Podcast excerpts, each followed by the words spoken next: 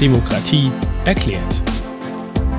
Hallo und herzlich willkommen zu Demokratie erklärt, äh, genau genommen zur ersten Episode von Demokratie erklärt, unserem neuen Podcast, wo wir uns ein bisschen damit beschäftigen, wie eigentlich das politische System in Deutschland funktioniert. Deutschland eine parlamentarische Demokratie. Aber was bedeutet das eigentlich genau?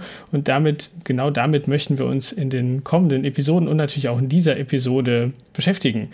Und um das machen zu können, habe ich mir einen Gast eingeladen, der das sehr viel besser weiß als ich, nämlich äh, Fabio Best vom Institut für Politikwissenschaft an der Johannes Gutenberg Universität Mainz.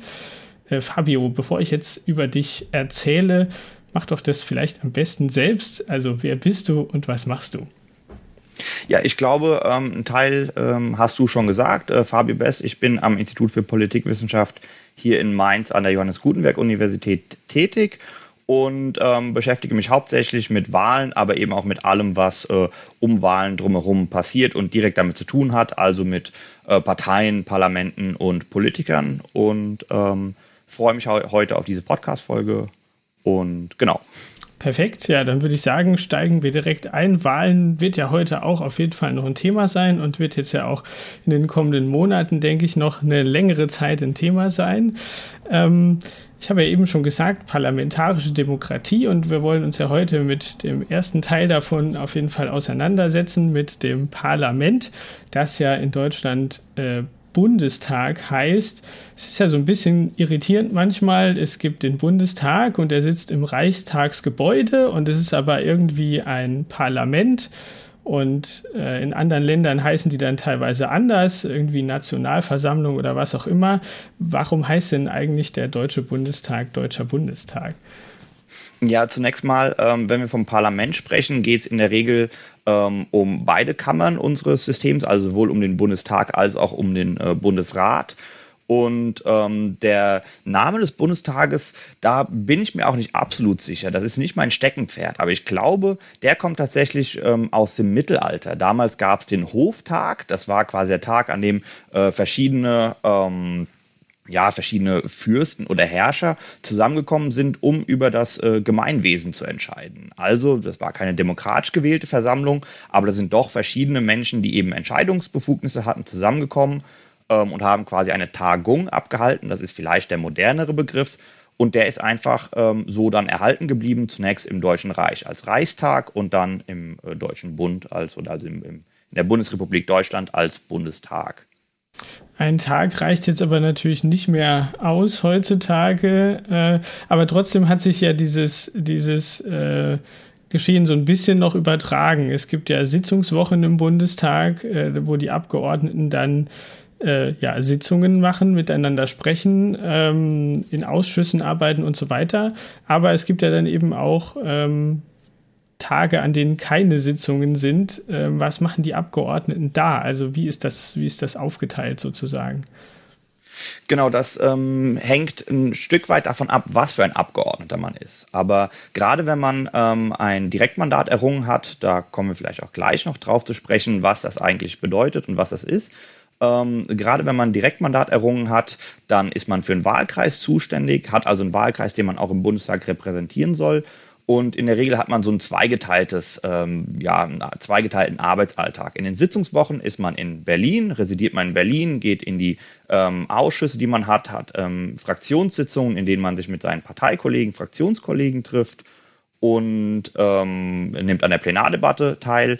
Und in den anderen Wochen ist man in der Regel im Wahlkreis, ist für Bürger ansprechbar, ähm, hat ein offenes Ohr, ähm, hat ein offenes Ohr und spiegelt so dann die die Meinungen, die Interessen der Bürger, die Bedürfnisse der Bürger dann eben auch nach Berlin zurück, um im Zweifel dann auch in den, im Parlament, in Gesetzgebungsverfahren dann auf bestimmte Bedürfnisse eingehen zu können.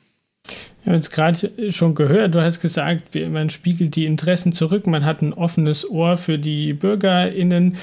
Ähm, aber jetzt nochmal so auf das große Ganze betrachtet, welche Aufgabe hat eigentlich der Bundestag in diesem großen Gefüge, in diesem politischen System, in dem wir uns bewegen? Was, was macht der eigentlich? Mm, also der Bundestag selbst hat verschiedene Aufgaben. Wir sprechen auch ganz gerne von Funktionen. Ähm, viereinhalb würde ich gerne nennen. Ähm, das ist, sind zum einen Ähm, das ist zum einen die Wahlfunktion. Wir dürfen nicht vergessen, der Bundestag wählt die Bundeskanzlerin, ähm, der wählt auch den Bundestagspräsidenten äh, und verschiedene weitere ähm, Funktionen. Dementsprechend einer der wesentlichen Aspekte oder Funktionen des Parlaments ist es eben, ähm, bestimmte Personen zu wählen. Und ähm, eine andere, und das ist, glaube ich, die zentrale, die man sich immer vorstellt, ist die Gesetzgebung. Wir reden beim Bundestag über die Legislative und die Aufgabe der Legislative ist es eben, das sind diejenigen, die wir quasi gewählt haben in Wahlen, ähm, dann eben auch für uns Gesetze zu machen, uns zu repräsentieren und Gesetze zu erlassen. Und vielleicht noch der Vollständigkeit halber, ähm, die, die zweieinhalb anderen. Die eine ist eine Unterfunktion der Gesetzgebung, nämlich ähm, den Haushalt zu verabschieden. Das ist streng genommen auch nichts anderes als ein Haushaltsgesetz, ähm, aber ist eben nochmal äh, ja, relativ bedeutend, weil man so auch Kontrolle über die Regierung ausüben kann, indem man ihr nämlich für bestimmte Dinge mehr und für andere weniger Geld zur Verfügung stellt.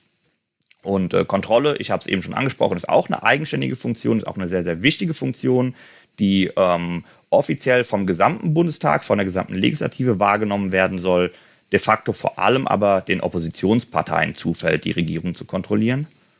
Und vielleicht als letzten, das ist eine relativ abstrakte Funktion, ähm, eine Öffentlichkeitsfunktion. Der Bundestag soll auch den öffentlichen Diskurs mitbestimmen, mitprägen, ähm, aber auch äh, ja, Ideen, äh, Themen aus dem öffentlichen Diskurs aufnehmen und ähm, ja, bearbeiten. Wir können ja auch äh, dem Bundestag bei der Arbeit zusehen, sozusagen. Ne? Also wir könnten jetzt äh, Bundestagstv anschauen oder Phoenix, äh, wo die Plenardebatten ja auch übertragen werden. Das heißt, es ist schon so gedacht, dass man da auch, dass das transparent ist, dass man da zusehen kann. Genau, definitiv. Das ist, glaube ich, eine ähm, relativ wichtige Eigenschaft in Demokratien, dass ähm, Entscheidungen auch zumindest transparent kommuniziert werden.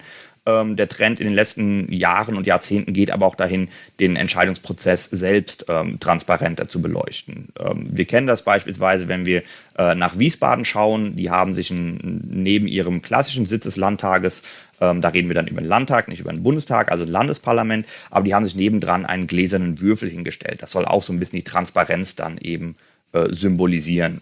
Ähm, dementsprechend, da, das Plenum, das ist transparent, da kann jeder zuschauen. Das wird auf, ähm, im Internet live gestreamt, auf Phoenix gesendet. Wir dürfen aber nicht vergessen, ähm, die Plenardebatte ist zumindest das, was wir in der Regel sehen, in, auf Phoenix oder in der Tagesschau. Das ist das Ende eines Gesetzgebungsprozesses. Da bekommen wir einen ganz bestimmten Teil, nämlich den Ende eines Gesetzgebungsprozesses mit. Man sagt ja manchmal auch so ein bisschen bösartig, das, was wir da am Ende sehen, ist letztendlich mehr so ein Theaterstück, äh, so eine sozusagen eine Aufführung und die SchauspielerInnen sind noch nicht mal wahnsinnig gut aber müssen ja, so muss man es vielleicht nicht sagen, aber das ist zumindest eine Sache, die man hin und wieder mal hört. Aber wir haben jetzt den Prozess schon so ein bisschen angesprochen, du hast gesagt, das ist jetzt schon das Ende des Prozesses irgendwie. Aber wie sieht der denn äh, komplett aus? Also, wenn ich jetzt ein, ein neues Gesetz irgendwie habe oder auch ein Gesetz, was ähm, was äh, verändert wird, was ja auch sehr häufig vorkommt. Wie, wie funktioniert das? Also durch welche, durch welche Etappen geht das sozusagen durch, bis es dann am, äh, sozusagen am Ende im, im Bundestag vielleicht verabschiedet wird? Mhm ähm, das ist eine gute Frage und ich finde es auch wichtig zu betonen, dass das auch ein Punkt ist, an dem die Bürgerinnen und Bürger indirekt mitwirken. Nämlich eben dadurch, dass man auf Abgeordnete zugeht, ähm, denen bestimmte Bedürfnisse artikuliert und ähm, die das dann auch mit nach Berlin nehmen. Also nehmen wir an, ich artikuliere oder einer der Zuhörerinnen artikuliert jetzt ähm, gegenüber einem ähm, ja, Abgeordneten ähm, ein bestimmtes Bedürfnis und das reicht dann wahrscheinlich nicht, wenn das eine Person ist, aber wenn das eben, äh, wenn der Abgeordnete das regelmäßig zu hören bekommt, dann wird er das nach Berlin nehmen und wahrscheinlich zunächst mal mit seinen Parteikollegen informell besprechen. Und wenn die auch der Meinung sind, dass da ein Bedürfnis besteht, dass man irgendwie ähm, gesetzgeberisch befriedigen muss oder dass man eingreifen muss, ähm, dann kann man eben ein Gesetzesvorhaben starten. Wenn Initiativrecht. Ich, wenn ich da ja. einmal kurz einhaken darf, man hört das ja immer wieder auch von, ich weiß nicht jetzt, Aktivistinnen und Aktivisten irgendwie, die sagen, schreiben Sie Ihrem Abgeordneten oder Ihrer Abgeordneten. Äh, und ich frage mich dann immer, wie viele Leute machen das tatsächlich? Ist das irgendwie, äh, weiß man, wie gut es funktioniert? Also wie, wie viele solche äh, Eingaben tatsächlich an Abgeordnete gehen? Also alle Abgeordnete, mit denen ich bisher gesprochen habe, ähm, die berichten davon, dass das ähm, vor allem durch die Entwicklung des Internets, wodurch es eben deutlich einfacher geworden ist, mit den, Kontakten, äh, mit den Abgeordneten in Kontakt zu treten, ähm, dass das schon regelmäßig passiert und auch so passiert, dass Mitarbeiter mit dem Beantworten von Anfragen dann auch ausgelastet sind. Ähm, ein Stück weit ist das aber auch einfach die Aufgabe von Abgeordneten, ein offenes Ohr für die äh, Bedürfnisse und Interessen der Bürgerinnen und Bürger zu haben. Dementsprechend äh, glaube ich und hoffe ich, dass die meisten Abgeordneten auch ähm, äh, dass, ja, diese, diese neuen Kontaktmöglichkeiten auch positiv bewerten, weil man eben eine viel engere Anbindung an seine Wählerinnen und Wähler und an seine Bürgerinnen aus und Bürger aus dem Wahlkreis hat. Okay, also wir haben jetzt irgendwie ein Thema, das hat sich jetzt zum Beispiel aus dem Wahlkreis heraus irgendwie rauskristallisiert, keine Ahnung, Waldsterben, was auch immer.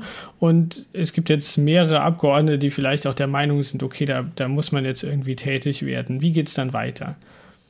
Genau, entweder kann man als äh, Abgeordnete selbst, äh, man muss 5% der Abgeordneten zusammenbekommen, dann kann man auch als eine Gruppe an Abgeordneten ein, ähm, ein Gesetzvorhaben in den Bundestag einbringen in den Gesetzgebungsprozess einbringen. Das passiert aber relativ selten. In der Regel ist es so, dass man entweder ähm, über die Fraktionen ein ähm, Gesetzesvorhaben in den Bundestag einbringt oder aber, und das ist die häufigste Variante, dass die Bundesregierung selbst mit ihrem gigantischen Verwaltungsapparat, den Ministerien, ähm, einen Gesetzesentwurf ausarbeitet und den dann eben ähm, in den Gesetzgebungsprozess einbringt die Fraktionen noch mal ganz kurz. Wir kommen gleich noch mal genauer drauf. Aber was ist eine Fraktion? Was haben wir uns darunter vorzustellen?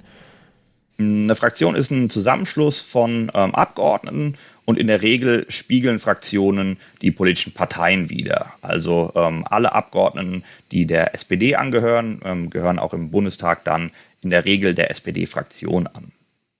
Und es gibt so ein paar äh, äh, Splittergruppen oder fraktionslose Abgeordnete gibt es auch dann immer mal wieder, äh, die dann aus ihren Fraktionen aus irgendwelchen Gründen ausgetreten sind. Aber die spielen wahrscheinlich in der Praxis dann keine so große Rolle. Genau, ähm, die Fraktionszugehörigkeit ist mit relativ vielen Rechten verbunden oder die meisten Funktionen, denen man im Bundestag nachgehen kann und will als Abgeordneter, ähm, die sind eben nur möglich, wenn man eben Mitglied einer Fraktion ist also Änderungsvorhaben ähm, einzubringen, aber auch einen Gesetzesentwurf selbst einzubringen. Und dementsprechend wollen die meisten Abgeordneten auch Mitglied einer Fraktion sein. Okay, also die Fraktion kann eben auch einen Gesetzesvorschlag äh, einbringen, ähm, aber du sagtest eben schon, in den meisten Fällen machen das die Ministerien, also wahrscheinlich dann das jeweilig zuständige Ministerium, was weiß ich, Umweltministerium, Landwirtschaftsministerium, was auch immer, würde also jetzt mit dem, mit dem Team in diesem Ministerium mit dem Verwaltungsapparat sozusagen da einen Gesetzentwurf erarbeiten. Genau, das wird auf der Ministerialebene, äh, wird das in der Regel dann erarbeitet, der Gesetzentwurf, und wird dann durch ähm, das Ministerium selbst, äh, durch die Bundesregierung in den ähm, Gesetzgebungsprozess eingeführt. Ähm, eine andere Variante ist, ähm, das über die ähm, Bundestagsfraktion, über die Regierungsfraktionen zu machen, die ja die Bundesregierung stützen. Ähm, das wird hin und wieder von, den, von der Bundesregierung ganz gern gewählt, weil man sich dadurch einen Weg, den Bundesrat vorher zu informieren und um Stellungnahme zu bitten, einfach spart und damit ein Stück weit auch einfach Zeit spart. Also der Bundesrat, das vielleicht gerade nochmal dazwischen, das ist die zweite Kammer in, im Parlament. Wir werden nochmal eine extra Episode dazu machen, aber vielleicht in einem Satz, was, was ist der Bundesrat jetzt im Vergleich zum Bundestag? Genau, wir leben ja in einem ähm, föderalen äh, System in der Bundesrepublik Deutschland. Wir haben 16 Länder und äh, diese 16 Länder haben Landtage und Landesregierungen. Und weil die meisten Gesetze eben auch irgendwie die Rechte der Länder tangieren, ähm, haben die auch eben ein Wörtchen mitzureden. Und das tun sie über die zweite Kammer, den Bundesrat ähm, in dem die Vertreter der Landesregierungen drin sitzen. Das heißt, ähm, die wählen die Bürgerinnen und Bürger nicht mehr. Den Bund, der Bundesrat wird nicht durch die Bürgerinnen und Bürger ähm, gewählt, sondern da sitzen Vertreter der Landesregierungen, die wiederum durch den Landtag oder durch die Landtage gewählt worden sind, die wiederum dann durch die Bürgerinnen und Bürger des entsprechenden Landes gewählt worden sind. Okay.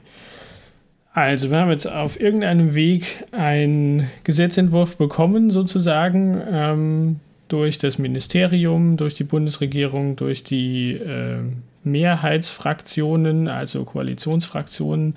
Ähm, wie geht es dann weiter? In der Regel ist der erste Punkt die erste Lesung, die in der Regel aber ohne Aussprache stattfindet. Lesung oder Beratung, das sind die Begriffe, die man oft hört.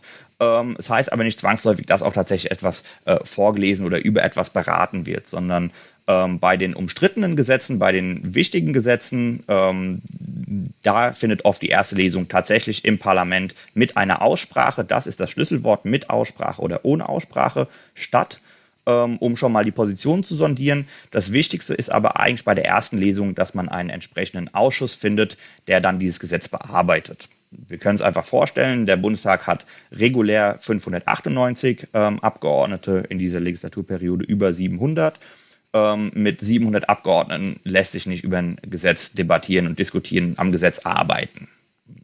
Deswegen hat es sich eingebürgert in ähm, Arbeitsparlamenten, dass man die Gesetze dann an einen Ausschuss überweist, in der quasi eine Miniaturabbildung des Parlaments ist. Da sitzen dann keine 700 Abgeordnete mehr, sondern im Falle des Bundestages maximal 50.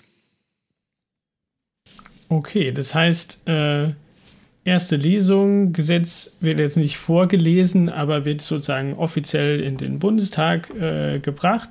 Man findet dann, hat gegebenenfalls nochmal eine Aussprache, je nachdem.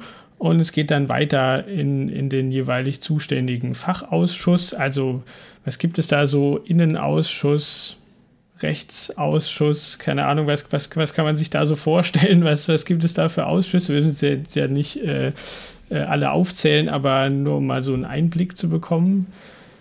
Mm, der Bundestag hat eine ganze Reihe an Ausschüssen. Ähm, die, die typischen Ausschüsse, ähm, von denen wir häufig hören, das sind quasi Spiegelbilder der Ministerien. Wir haben einen Gesundheitsausschuss, wir haben einen Bildungsausschuss, wir haben einen Innenausschuss. Ähm, genau, also oft, oft spiegeln ähm, Ausschüsse eben ähm, ja, ein Ministerium oder den, den Ressortbereich eines Ministeriums wieder.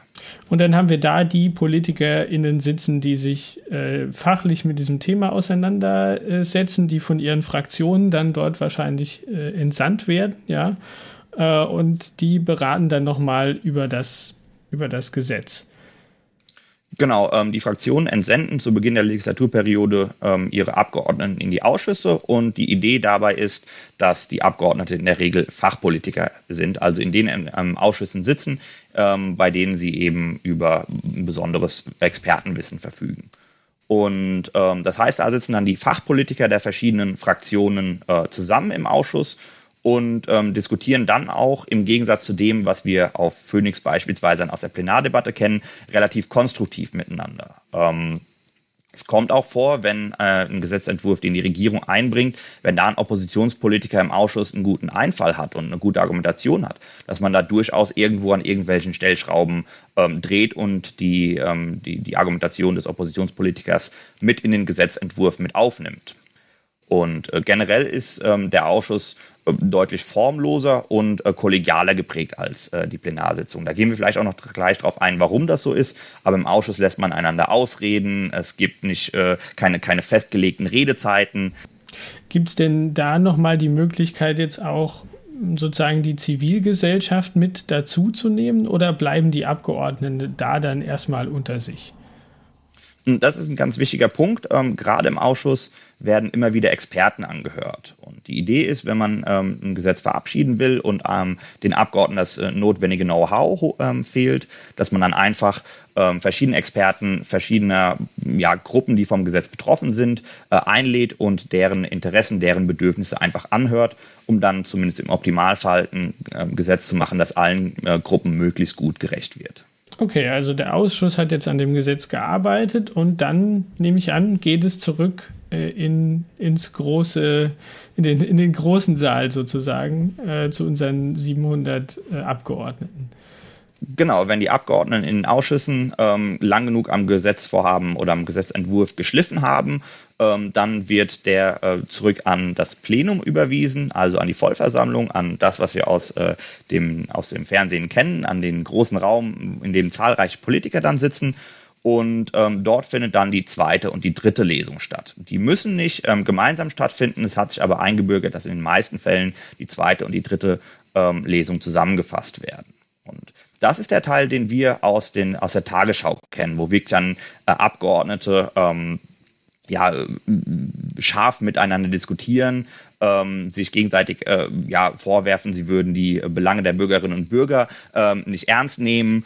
Und das ist auch der Zeitpunkt, an dem die Regierung, wenn das denn ihr Gesetzvorhaben ist, den Bürgerinnen und Bürgern verkauft, warum sie dieses Gesetz verabschieden will und wahrscheinlich auch verabschieden wird ähm, und warum es das Beste für die Bürgerinnen und Bürger in Deutschland ist. Und die Aufgabe der Opposition ist es dann eben, Alternativen aufzuzeigen, in der Hoffnung, dass die Bürgerinnen und Bürger vor den Fernsehgeräten oder wo auch immer ähm, merken, dass es vielleicht eine Partei gibt, die die besseren Alternativen hat, um dann nach der nächsten Bundestagswahl vielleicht dann auch in Regierungsverantwortung zu kommen.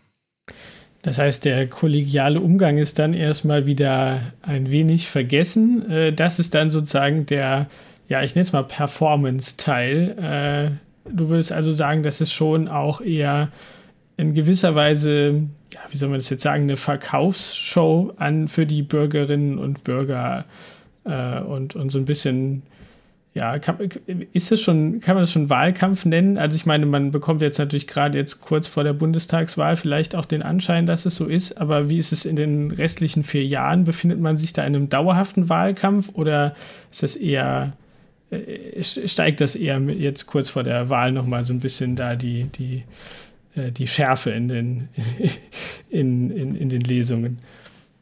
Ja, also gerade vor den Bundestagswahlen ähm, steigt natürlich die, die Schärfe der Diskussion. Da wird auch wirklich Wahlkampf in den Debatten betrieben. Ähm, das ist in, den, in der, ich sag mal, regulären äh, Zeit ist das nicht ganz so stark der Fall. Ähm, aber es geht selbstverständlich darum, eine Show würde ich das nicht nennen, ähm, aber während es in den Ausschüssen darum geht, gemeinsam eben auch an etwas zu arbeiten, geht es in der Plenarsitzung wieder darum, Unterschiede zu betonen. Und das schafft man eben, indem man auch scharf miteinander diskutiert und indem die, indem die Unterschiede zwischen den ähm, Fraktionen ähm, hervorgehoben werden. Und wir haben jetzt ja schon so ein bisschen ähm, über die Fraktionen gesprochen und haben schon so Begriffe genannt wie Opposition, Koalition, Mehrheit, Minderheit und so weiter. Ähm, üblicherweise ist es ja so, dass, die, dass es eine Koalition gibt aus mehreren Fraktionen, die dann zusammen die Bundesregierung stellen oder aus deren Reihen die Bundesregierung dann kommt. Das heißt, die aktuelle Regierung hat ja üblicherweise die Mehrheit im Parlament ähm, könnte man jetzt nicht auch einfach, ich glaube, Gerhard Schröder hat das mal durchregieren genannt, könnte man jetzt auch einfach sagen, was soll das jetzt alles hier mit den Ausschüssen? Wir haben jetzt hier unseren Gesetzesentwurf, der ist gut, so wie der aus dem Ministerium kommt und wir drücken den jetzt einfach sozusagen durch oder ähm, ja, oder gibt es irgendeinen Mechanismus, der das im Parlament irgendwie verhindert? Hm, ich glaube, das, was wir da nicht vergessen dürfen, ist, dass die Abgeordneten ein freies Mandat haben. Ähm, die also man braucht 50 Prozent der Abgeordneten, um eine Mehrheit zu haben. Das sind im geringsten Fall 299 Abgeordnete ähm, plus eins, also 300 Abgeordnete, die man äh, im, im geringsten Fall braucht.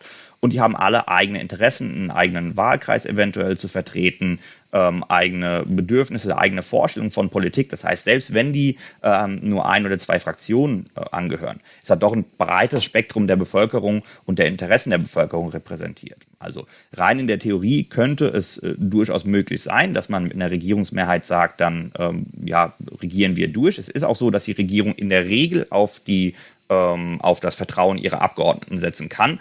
Aber das darf sie eben auch nicht leichtfertig aufs Spiel setzen. Die Abgeordneten haben freies Mandat und wenn die Bundesregierung, wenn jetzt in dem Fall beispielsweise Frau Merkel ähm, Gesetze er erlassen will, ähm, die gegen die Interessen der, ähm, ja, der ähm, CDU-CSU-Fraktion beispielsweise, der Unionsfraktion sind, dann werden die sich da auch querstellen. Wir dürfen nicht vergessen, der ähm, Gesetzgeber, das ist äh, die Legislative, das ist das Parlament und nicht die Bundesregierung. Ein ganz gutes Beispiel wäre ja vielleicht die Ehe für alle. Da hat man gesagt, ihr stimmt jetzt bitte nicht nach Fraktionsdisziplin ab, also dieser Idee, dass die Abgeordneten so stimmen, wie die Fraktionslinie ist, sondern nach eurem Gewissen. Und das ist ja, glaube ich, auch das ganz Entscheidende an der Stelle, dass man als Abgeordneter oder Abgeordneter ja eigentlich nur dem eigenen Gewissen verpflichtet ist aber es gibt ja trotzdem eigentlich üblicherweise eine Fraktionsdisziplin und das hat ja vielleicht auch ganz gute Gründe sogar. Also gerade wenn es um moralische oder ethische Fragen, die ähm, gleichgeschlechtliche Ehe, der Schwangerschaftsabbruch, das sind typische Fragen. Ähm, da sagt dann der Fraktionsvorstand, wir fühlen uns gar nicht imstande, hier moralisch äh, unserer Fraktion äh, eine Linie vorzugeben. Das muss jeder Abgeordnete selbst entscheiden und dann muss das auch jeder Abgeordnete ein Stück weit mit sich selbst ausmachen, wie er abstimmt. Hm, die Fraktionsdisziplin selbst, die wird oft unter einem, unter einem schlechten Stern betrachtet. Äh, viele Bürger sagen, naja, ähm, wenn dann ist das ja gar kein freies Mandat mehr.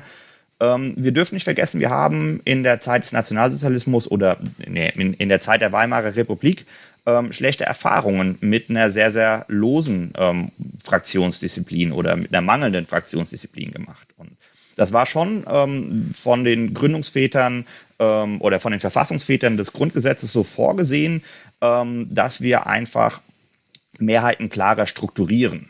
Und ähm, dementsprechend hat es sich einfach eingebürgert, dass diese Diskussionen fraktionsintern ausgefochten werden. Es ist nicht so, dass äh, die Abgeordneten keinen freien Willen mehr haben. Nur deren Bedenken gegenüber bestimmten äh, Gesetzesvorhaben, die werden eben vorher und in der Regel intern geäußert.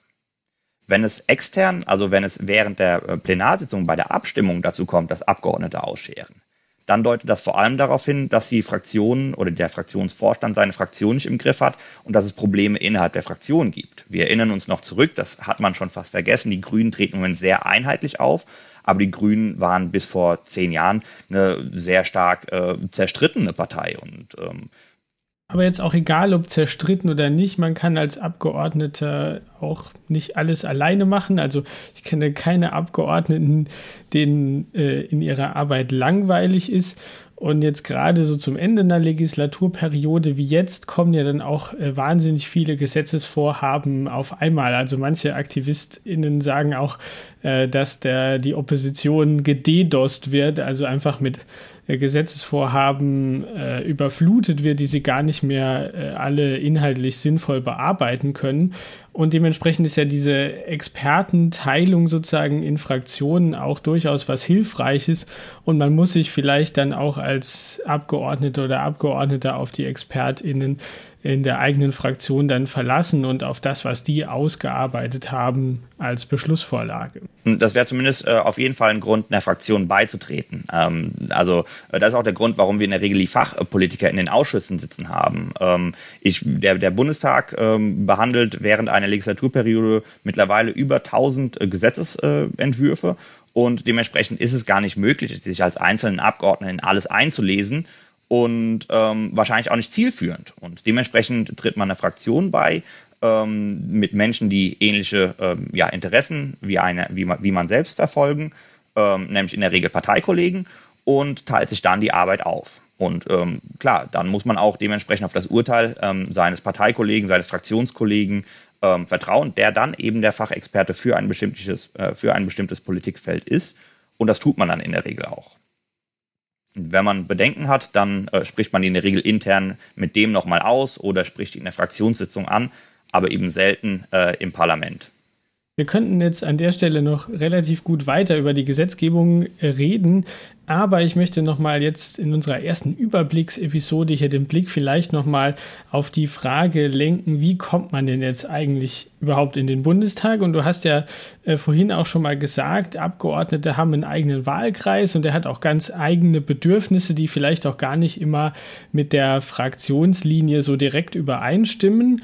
Ähm, das ist natürlich auch insofern relevant, weil Abgeordnete ja tatsächlich direkt gewählt werden, direkt von uns BürgerInnen und ähm, dementsprechend auch erstmal denen verpflichtet sind. Aber wie läuft das jetzt genau ab? Also, wie komme ich jetzt in den Bundestag? Mhm. Ähm, es gibt theoretisch zwei Wege dahin. Ähm, viele wissen es ja. Wir haben auch zwei Stimmen bei der Bundestagswahl und wir haben ein personalisiertes Verhältniswahlrecht. Und ähm, die wichtigere Stimme als Wähler ist die Zweitstimme. Mit der Zweitstimme ähm, bestimmt man die Sitzverteilung im Bundestag. Heißt, wenn man jetzt äh, ja, ähm, die Grünen wählt und die Grünen am Ende 25 Prozent der Zweitstimmen auf sich vereinen, dann wird auch ein Viertel der Sitze im Bundestag auf die Grünen entfallen. Mit der Erststimme dagegen ähm, wählt man immer einen Kandidaten des eigenen Wahlkreises. Das sind Personen, die in der Regel den Parteien angehören das muss aber nicht so sein. Also auch wenn man keiner Partei angehört, kann man als ähm, Erststimmen, als Direktkandidat äh, versuchen, ein Direktmandat im eigenen Wahlkreis zu erringen. Ist in der Praxis in der Regel oder gestaltet sich in der Praxis in der Regel aber relativ schwierig. Okay, also wir haben Erst- und Zweitstimme, Direktkandidatin und Liste. Und die Verteilung zwischen DirektkandidatInnen und den Listenstimmen hat ja auch nochmal einen Einfluss auf die Größe des Bundestags. Du hast ja äh, vorhin schon mal gesagt, ungefähr 700 Abgeordnete, das ist ja schon ziemlich viel, auch im weltweiten Vergleich ziemlich viel. Äh, und es ist ja auch so, dass in jeder Legislaturperiode, also nach jeder Wahl, die Größe des Bundestags nochmal schwankt. Also wie kommt es dazu? Genau, wenn wir uns vorstellen, ähm, dass eine Partei nahezu alle Direktmandate in einem Bundesland gewinnt, ähm, aber nicht den entsprechenden Anteil an Zweitstimmen in dem Bundesland bekommt. Wenn wir beispielsweise an die letzte Bundestagswahl äh, und unser Bundesland Rheinland-Pfalz denken, da hat die CDU ähm, bis auf einen Wahlkreis alle Wahlkreise gewonnen. Gleichzeitig aber nur 36 Prozent, knapp 36 Prozent der Zweitstimmen auf sich vereinen können und das heißt, diese 36 Prozent, die der CDU dann zustehen an Sitzen, die haben nicht ausgereicht oder würden nicht ausreichen, um alle ähm, direkt gewählten Kandidaten in den Bundestag zu setzen. Und dann hat man grundsätzlich zwei Möglichkeiten. Die eine ist, äh, wir sagen, gut, dann bekommt nicht jeder, der direkt gewählt ist, einen Platz im Bundestag und weiß nicht, wir führen ein Rotationsprinzip ein und die Hälfte äh, kann dann an den Sitzungen nicht teilnehmen. Das ist, glaube ich, eine ungünstige Variante. Die zweite Variante ist, wir lassen sie trotzdem drinnen sitzen. Das sind die sogenannten Überhangmandate. Die, ähm, das wurde in der Vergangenheit schon immer so gehandhabt, dass man die ähm, im Bundestag mit sitzen lassen hat. Was in den letzten Jahren dazugekommen ist, ist, dass man dann gesagt hat, naja, aber dadurch verschiebt sich die Mehrheitsverhältnisse, dadurch können sich die Mehrheitsverhältnisse im Parlament äh, verschieben. Nämlich wenn in ganz Deutschland vor allem CDUler beispielsweise äh, nachrücken, dann hat die CDU einfach einen höheren Anteil im Parlament, als ihr nach den Zweitstimmen zustehen. Und aus dem Grund hat man dann die Ausgleichsmandate ähm, eingeführt. Das heißt, jedes Mal, wenn, äh, der, wenn, wenn beispielsweise die CDU, um bei unserem Beispiel zu bleiben, ähm, ein, ein zusätzliches äh, ja, Überhangmandat bekommt, dann muss das ausgeglichen werden. Dann müssen die anderen Parteien eben auch ähm, so lange Mandate bekommen, bis die CDU wieder bei 36 Prozent der ähm, Sitzverteilung angelangt. Und diese Nachrücker in Anführungszeichen, wo kommen die jetzt genau her? Hm, die werden quasi von der Landesliste einfach, wir wählen ja an für sich ähm, Landesparteien, ähm, die werden von der Landesliste dann einfach ähm, ja, die rücken von der Landesliste nach. Man könnte jetzt ja auch denken, warum überhaupt den ganzen Aufwand? In manchen Ländern zum Beispiel werden ja auch einfach nur DirektkandidatInnen gewählt. Also jeder Wahlkreis entsendet eine oder einen Abgeordneten jetzt äh, in das jeweilige Parlament. Aber warum ist das in Deutschland anders? Weil beide Stimmen ihre Vor- und Nachteile haben. Wenn wir an das äh, britische Wahlsystem denken, ähm, dann die haben quasi nur unsere Erststimme, die wählen nur innerhalb der Wahlkreise und ähm, äh, wir nennen das The Winner Takes All. Das ist einfach so, ähm, derjenige, der die meisten Stimmen im Wahlkreis auf sich vereint, der zieht in äh, das Parlament ein und alle anderen Abgeordneten nicht. Und was wir in Großbritannien wunderbar haben, ist eine regionale Repräsentation. Aus jedem Wahlkreis sitzt exakt ein Abgeordneter in, im britischen Parlament. Was da aber ähm, quasi nicht so gut funktioniert, ist ähm, die proportionale Abbildung der Interessen der Wähler. Kleine Parteien haben es sehr, sehr schwer in Großbritannien, einfach weil man einen Wahlkreis äh, gewinnen muss. Und dementsprechend, ähm, auch in Deutschland würden wir sehen, wäre die CDU, CSU dann einfach deutlich überrepräsentiert im, äh, im Bundestag, wenn wir nur die Erststimmen äh, heranziehen würden also wenn es jetzt in Deutschland so wäre, dann würden die meisten Direktmandate an die CDU oder die CSU dann in Bayern gehen, ein bisschen was an die SPD und die anderen Grüne, FDP, vielleicht auch die AfD hätten dann vielleicht ein oder zwei Wahlkreise, also ganz wenige Abgeordnete im Bundestag, korrekt? Absolut. Äh, dass ähm, die Überhangmandate, das ist ein Phänomen der Volksparteien äh, gewesen ähm, oder ist weiterhin ein Phänomen der Volksparteien. Ähm, in der Vergangenheit hat auch die SPD äh, genügend äh, Überhangmandate. Ähm, mittlerweile, glaube ich, hat sie kein einziges mehr, sondern ähm, die, die Überhangmandate entfallen ausschließlich auf die CDU und die CSU. Okay, nochmal ganz knapp zusammengefasst. Vorteil von dieser Verhältniswahl ist, die Wünsche der Bevölkerung sind eigentlich gut abgedeckt. Also wir haben äh, das Verhältnis, wie die Bevölkerung gewählt hat, dann auch genauso abgedeckt im Parlament.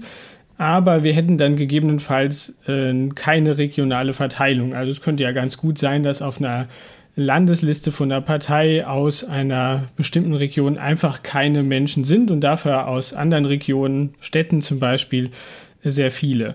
Und deswegen, um diesen Nachteil auszubügeln, macht man also diese Kombination aus Direkt äh, und Liste ähm, mit dem Nebeneffekt, dass dann das Parlament gegebenenfalls sehr groß wird. Genau, es gab mal einen Politikwissenschaftler, der hat ähm, unser Verhältniswahlsystem, unser ähm, personalisiertes Verhältniswahlsystem als the best of both worlds, also das Beste aus beiden Welten quasi beschrieben. Und ähm, es hat auch ganz eigene Probleme, unter anderem diese Aufblähung ähm, unseres Parlaments. Aber wir haben eben beide Repräsentationen. Wir bilden auf, einer, auf der einen Seite in unserem Parlament eine räumliche Repräsentation ab, nämlich aus jedem ähm, Wahlkreis kommt ein Abgeordneter. Und zum anderen die ideologische Repräsentation. Ähm, die Parteien sitzen eben genau mit der Stärke in den Parlamenten, mit denen sie gewählt worden sind. Super, dann wissen wir jetzt auch ganz genau, was wir da zur Bundestagswahl im September wählen. Ähm, zum Abschluss würde ich aber ganz gerne noch mal ein bisschen über die Opposition reden. Wir haben schon recht viel über die Regierungskoalition gesprochen und auch über die Bundesregierung, die ja Teil der Exekutive ist. Ähm, aber du hast ja auch vorhin gesagt, eine ganz wichtige Funktion des Bundestags ist die Kontrolle und dass die Opposition da eine ganz wichtige Rolle einnimmt. Wie drückt sich das konkret aus? Hm, naja, also ich glaube, wir dürfen nicht vergessen, die Opposition ist zu einem gewissen Teil Hüter der Verfassung. Ähm, einfach indem sie zumindest in der Regel ähm, verhindert, dass, ne, dass die, ähm, die Regierungsparteien, die Regierungskoalition Grundgesetzänderungen einfach so ohne weiteres durchbringen kann, weil zumindest in den meisten Fällen der Regierung eine Zweidrittelmehrheit fehlt und Grundgesetzänderungen nur mit einer Zweidrittelmehrheit beschlossen werden können. Ähm, und zum anderen kontrolliert die ähm, Opposition eben immer wieder ähm, das Handeln der Regierung auf Rechtmäßigkeit und wenn da eben irgendwas im Argen liegt, dann äh, können die Oppositionsfraktionen ähm, beispielsweise das Bundesverfassungsgericht äh, anrufen und das prüfen lassen. Ähm, aber äh, überprüfen die das Handeln der Bundesregierung eben auch dahingehend, ob das dann überhaupt den äh, Interessen der Wählerinnen und Wähler draußen entspricht und versuchen eben ähm, durch die Parlamentsarbeit, durch das Auftreten ähm, in den Plenarsitzungen, in denen die Regierung kritisiert wird, ähm, Alternativen aufzuzeigen und äh, zu zeigen, dass man, dass es eventuell besser wäre, wenn man selbst in der Regierungsverantwortung wäre. Also äh, Franz Müntefering hat mal gesagt, Opposition ist Mist. Ähm, Soweit würde ich nicht mitgehen. Ähm, Oppositionsarbeit ist eine sehr, sehr elementare Arbeit in den Parlamenten. Ähm, aber es ist schon ein Stück weit so, man kann eben nicht so viel gestalten, sondern man macht Alternativvorschläge in der Hoffnung, dann irgendwann mal gestalten zu dürfen. Also ist vielleicht so ein bisschen so, als würde man Leuten nur auf die Finger klopfen können, anstatt selber Klavier zu spielen, äh, könnte man vielleicht sagen. Aber ja, wie drückt sich das jetzt genau aus? Also welche Instrumente hat die Opposition sozusagen zur Verfügung, um äh, auf die Finger zu klopfen?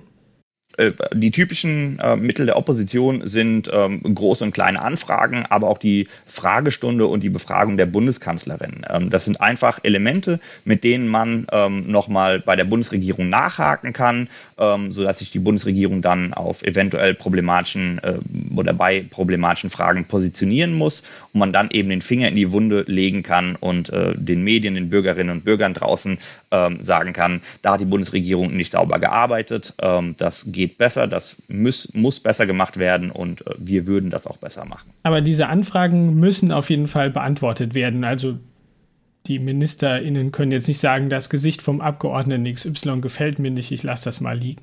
Genau, die, die Anfragen müssen äh, beantwortet werden, die können nicht unbeantwortet bleiben, ähm, wobei eine schriftliche Antwort, ähm, zumindest bei den kleinen Anfragen, ähm, ausreichend ist. Und dann gibt es ja auch noch was, was wir ja vielleicht aus den Medien auch schon ganz gut kennen, und zwar die Untersuchungsausschüsse. Also zum Beispiel zum äh, NSU gab es welche, auch auf Landesebene teilweise, aber auch zur NSA-Überwachungsaffäre und zu vielen anderen Themen gibt es diese Untersuchungsausschüsse. Genau, es gibt noch die Untersuchungsausschüsse. Ähm, da gehen die Meinungen über die ähm, Bedeutung dieser Untersuchungsausschüsse stark auseinander. Also wenn wir das Ganze juristisch betrachten, dann ist das, glaube ich, das schärfste Schwert, was eben dem, dem, der Opposition oder dem Parlament zur Verfügung steht, um die Regierung zu kontrollieren. Wenn wir uns das Ganze politisch anschauen, dann merken wir, den Untersuchungsausschüssen fehlt aber so ein bisschen die Sanktionskraft. Also da werden dann äh, die Skandale aufgearbeitet, aber damit die auch Auswirkungen haben, muss man das eigentlich dann auch irgendwie in den Medien platzieren können, dass die Bürgerinnen und Bürger ähm, ja, den Skandal auch bemerken und sich darüber damit auch auseinandersetzen. Ja, jetzt haben wir etwas länger geredet, als ich eigentlich gedacht habe. Aber dafür haben wir jetzt, glaube ich, einen ganz guten Überblick bekommen über den Bundestag, was er tut und auch äh, die Bundestagswahl, die ja jetzt bald ansteht. Ähm, vielen Dank an der Stelle schon mal an Fabio. Ähm, und wenn ihr aber trotzdem noch Fragen habt, wenn euch was unklar geblieben ist, wir was vergessen haben oder ihr noch mal etwas genauer wissen wollt, was wir heute nur angerissen haben, dann schreibt uns einfach, zum Beispiel einfach unter das Video oder die Folge kommentieren oder auch gerne per Mail an demokratie-erklärt.ok-nahtv.de und dann beantworten wir diese Fragen in einer der kommenden Episoden. Tja, und wo wir gerade von kommenden Episoden sprechen, nächstes Mal äh, habe ich dann Fritz Rudolf Körper zu Gast. Der war äh, lange Jahre direkt äh, Mandatsträger äh, für den Wahlkreis Birkenfeld-Bad Kreuznach äh, für die SPD und er erzählt so ein bisschen als politischer Rentner in Anführungszeichen von seinem damaligen Alltag, von den Herausforderungen, die man auch hat, äh, wenn man zwischen äh, Birkenfeld und Berlin pendelt. Und ähm, auch so einen ziemlich großen Wahlkreis zu betreuen hat. Ja, und Fabio und ich werden uns dann danach auch nochmal wieder sehen und hören zu unserer Folge zum Bundesrat. Den haben wir heute schon ein, zwei Mal angeteasert sozusagen. Was macht also diese Länderkammer? Wer sitzt da drin? Und in welchen Fällen kann der Bundesrat mitbestimmen und muss auch mitbestimmen? Ja, bis dahin, vielen Dank fürs Zuschauen und oder Zuhören. Vielen Dank nochmal an Fabio, dass ich dich heute löchern durfte für diese Episode zum Bundestag. Und ja, bis zum nächsten Mal. Ja, auch von meiner Seite vielen Dank, dass ich dabei sein durfte. Und ähm, ich freue mich auf die nächste Folge. Also einschalten.